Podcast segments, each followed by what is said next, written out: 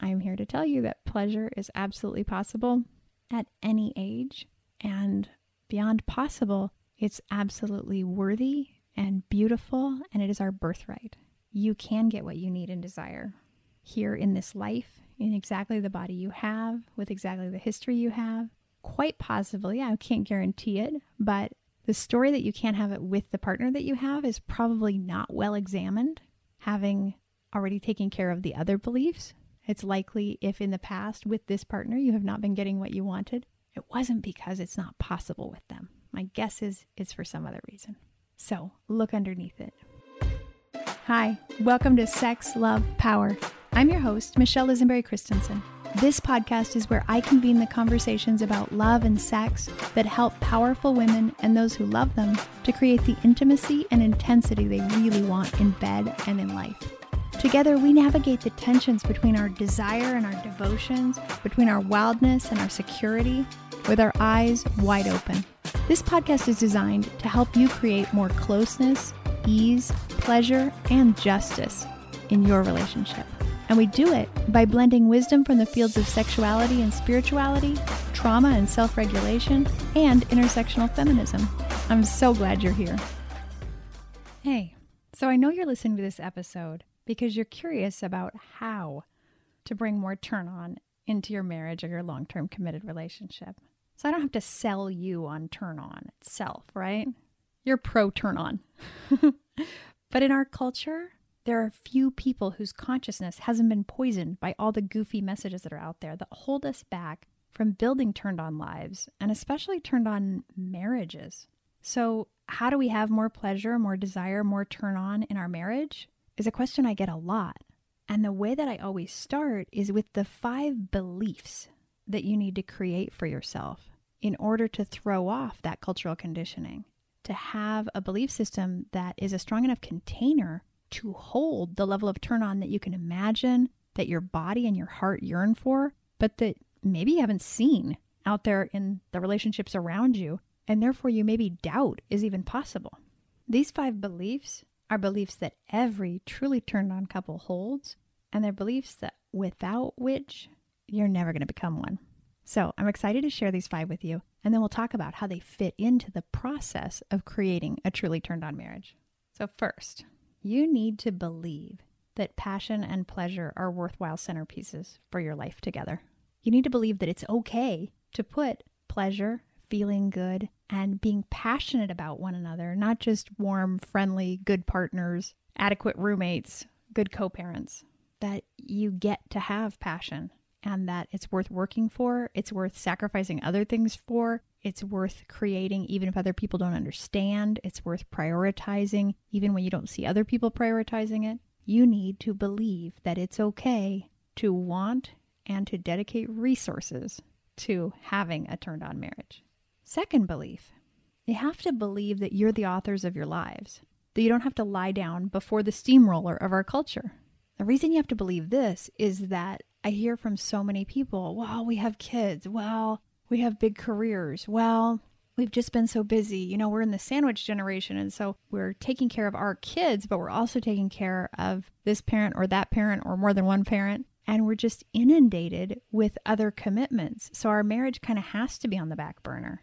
Those are very plausible arguments. They're really easy to buy into. So you get to buy into them. But if what you really want is to meet those commitments and have a turned on marriage, you're going to have to stand up to that steamroller and look at how having a turned on marriage can actually fuel your other endeavors, can give you the juice and the resilience and the sense of humor, frankly, that are required to walk through all of these other adventures with the other people in your lives. So you can either sacrifice your marriage and your intimacy and your passion to the vagaries of the rest of your life and your other devotions, the other things that matter to you, that you care deeply about, that are nourishing and fulfilling for you. Or you can say, nope, my marriage is going to be the, the well from which I draw in order to then go out after we've drawn from the well of our marriage. Then we go out and pour ourselves out to our work, to our children, to our parents and our extended family, to our community. We are activists and we are business owners from the wealth that we cultivate in our bedroom and in our relationship. The third belief that you have to hold in order to create a turned on marriage is that energy poured into intimacy, pleasure, and connection pays dividends. It multiplies and allows you to nourish the rest of your life. If you think of your relationship as one more tick box on your to do list, it will fall off the bottom week after week after week. If you perpetually say, Yeah, we've been meaning to do date night, but we tend not to, or like, Yeah, I wish I had more time to like actually talk with my husband about things that really matter to us, but we're just so busy just like handling logistics that we never have those deeper conversations like we used to. Or if you say, Yeah, sometimes I'm in the mood for sex, but not usually at the same time he is, and so it hasn't aligned in weeks or longer, that tells me that you're thinking of your relationship and the deeper intimacy that you desire in it as an expense, as another to do, as something that won't pay dividends, but is just kind of a nice to have. And the truth is that turned on couples really know that any amount of energy, any amount of time, devotion, commitment, sacrifice that we give in order to have that deeper connection. And even, frankly, the hard work that we wind up doing in order to bust through some of the limits to our intimacy. All of those pay us back better than just about anything. You know, I know that having a more organized house pays dividends, and that's something that Kurt and I are working on together this year. Our whole family is. And I know that my health pays dividends, that if I am eating well and getting plenty of sleep and exercising and staying hydrated, that energy that I put into that pays me back.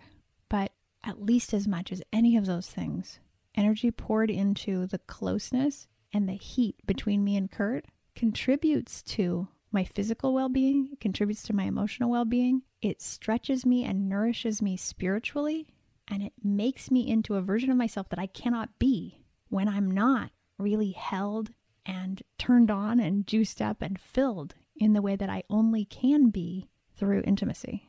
So, recognizing the singular nature of what erotic pleasure and deep connection with another human being can give us, when we hold that belief, when we recognize the singular power of intimate connection, then we prioritize it. Then we can turn on our marriage. And until we're refusing to see the singular power that it holds, we will not prioritize it because life's moving too fast. There's too many other demands on you. It's not a survival level need, it's deeper than survival.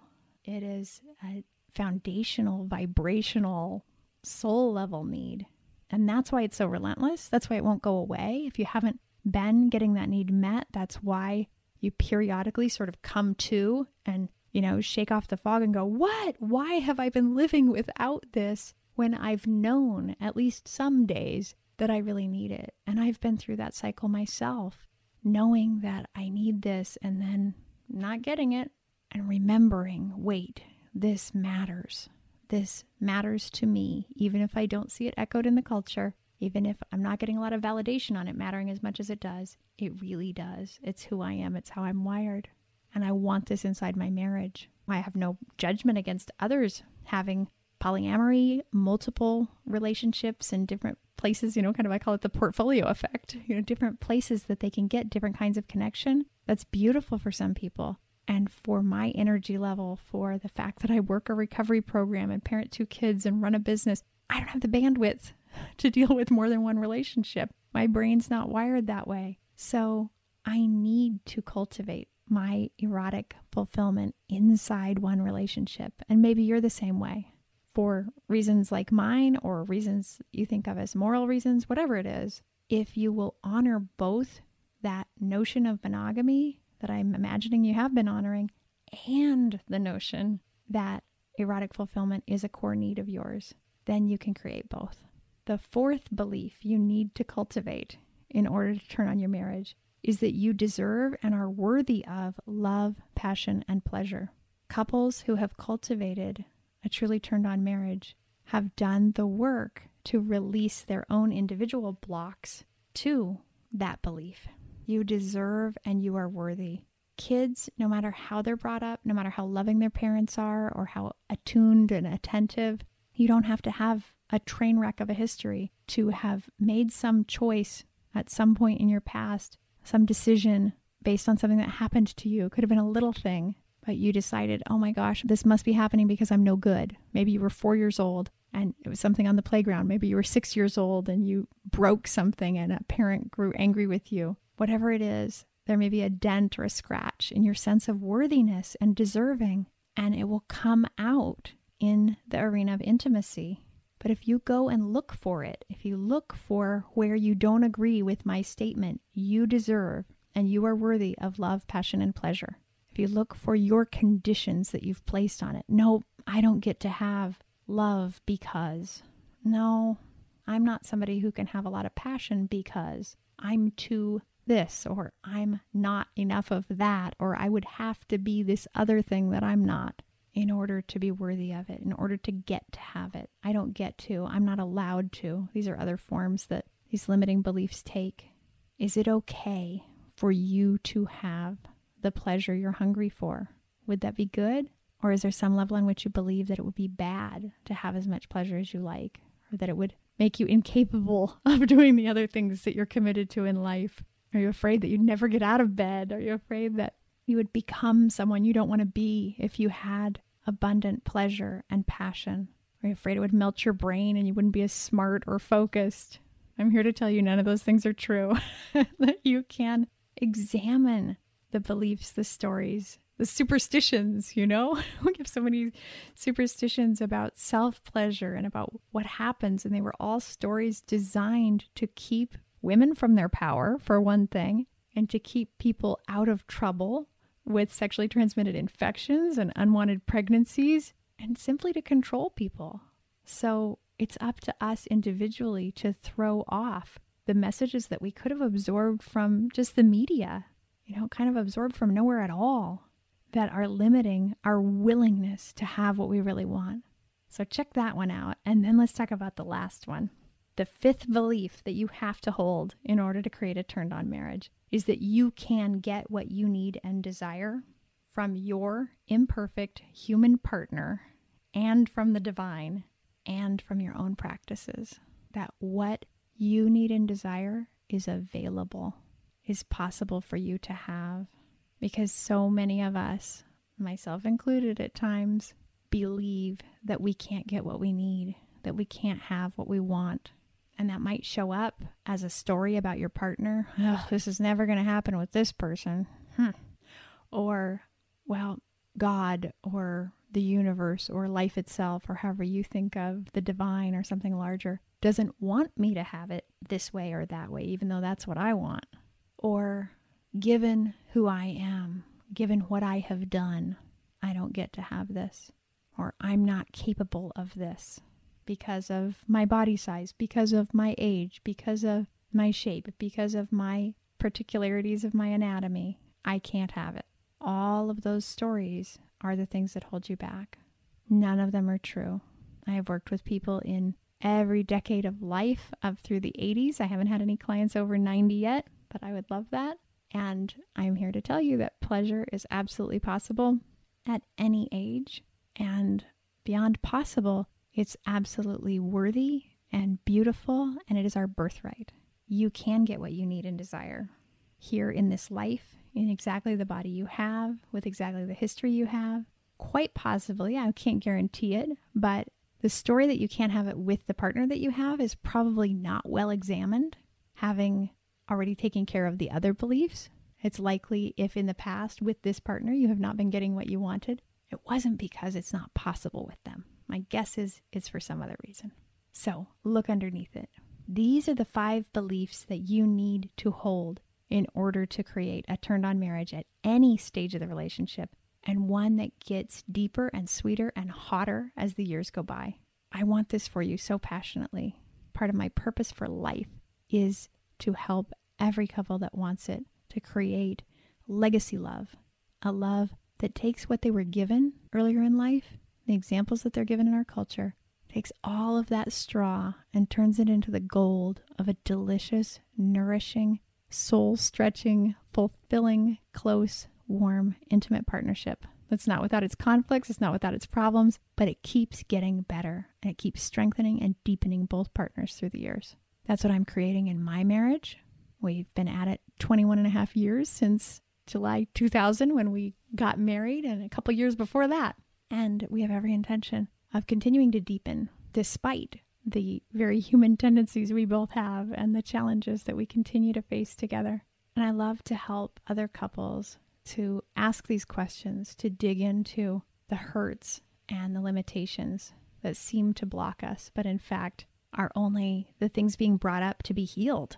That's what's so cool is love brings up anything unlike itself. And the purpose of relationship is to wrestle with these contrasts, these gaps, these frustrations, and walk ourselves into the next version of who we came here to be.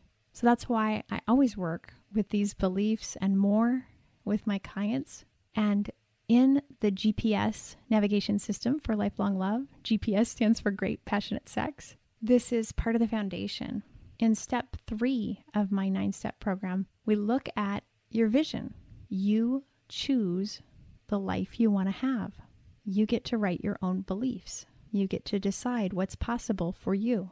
Most couples are not operating from a conscious choice. They're operating from two different belief sets and so when one partner invites the other one into something deeper, says, I'd like to be closer to you, or I'd like to have sex more frequently, I'd like to have deeper, more meaningful sex, the other partner hears that through the filter of their beliefs, of their stories about what's possible, and they respond from that place. And so if you've been wrestling for years with not being on the same page about what you're even up to, what you're trying to create together, let alone being on the same page about creating it, you know, let alone being successful in creating it, then this might be why.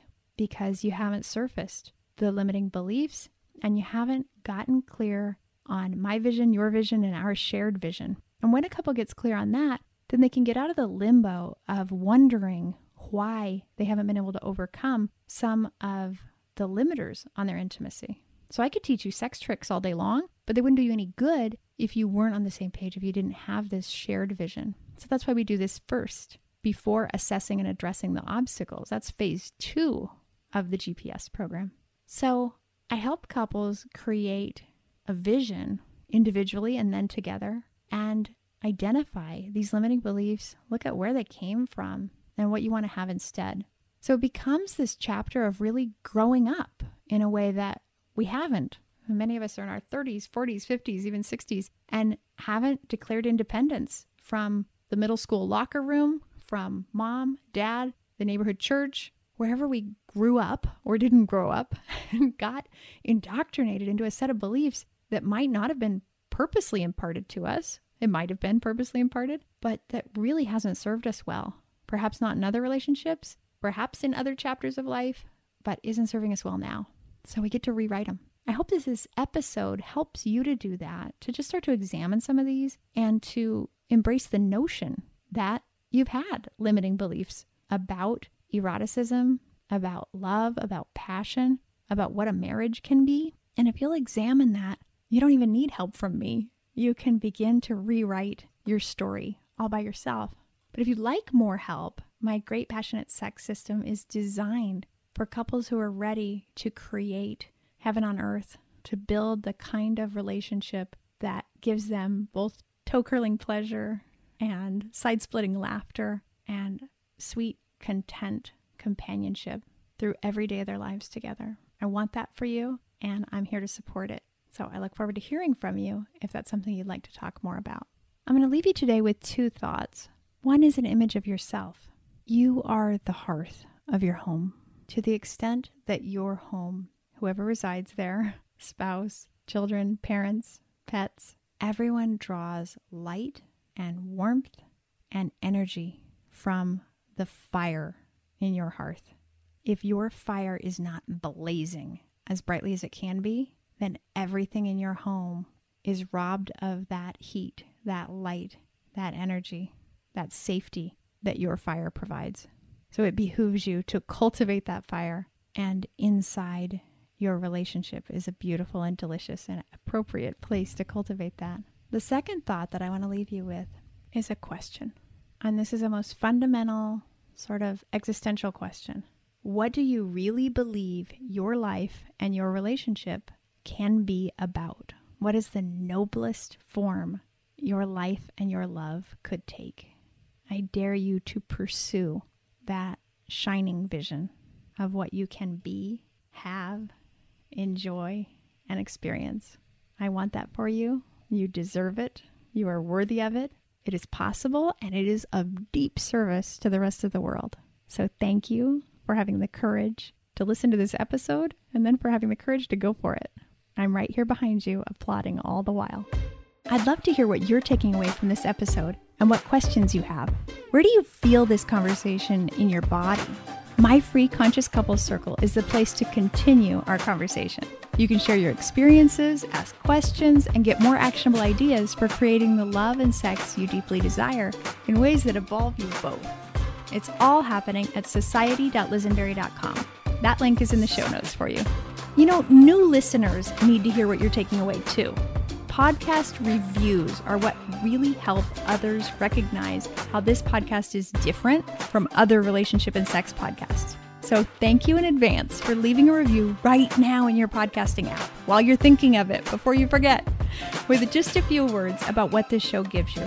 And hey, have you subscribed to the podcast? You're going to want to so you never miss an episode please go to the app where you listen, hit that subscribe button, and then you'll always get notifications of new episodes when they drop. Thank you so much for listening. I'm Michelle Lisenberry Christensen, and this has been Sex, Love, Power. I will see you on the next episode. And until then, may the light within you illuminate the world around you.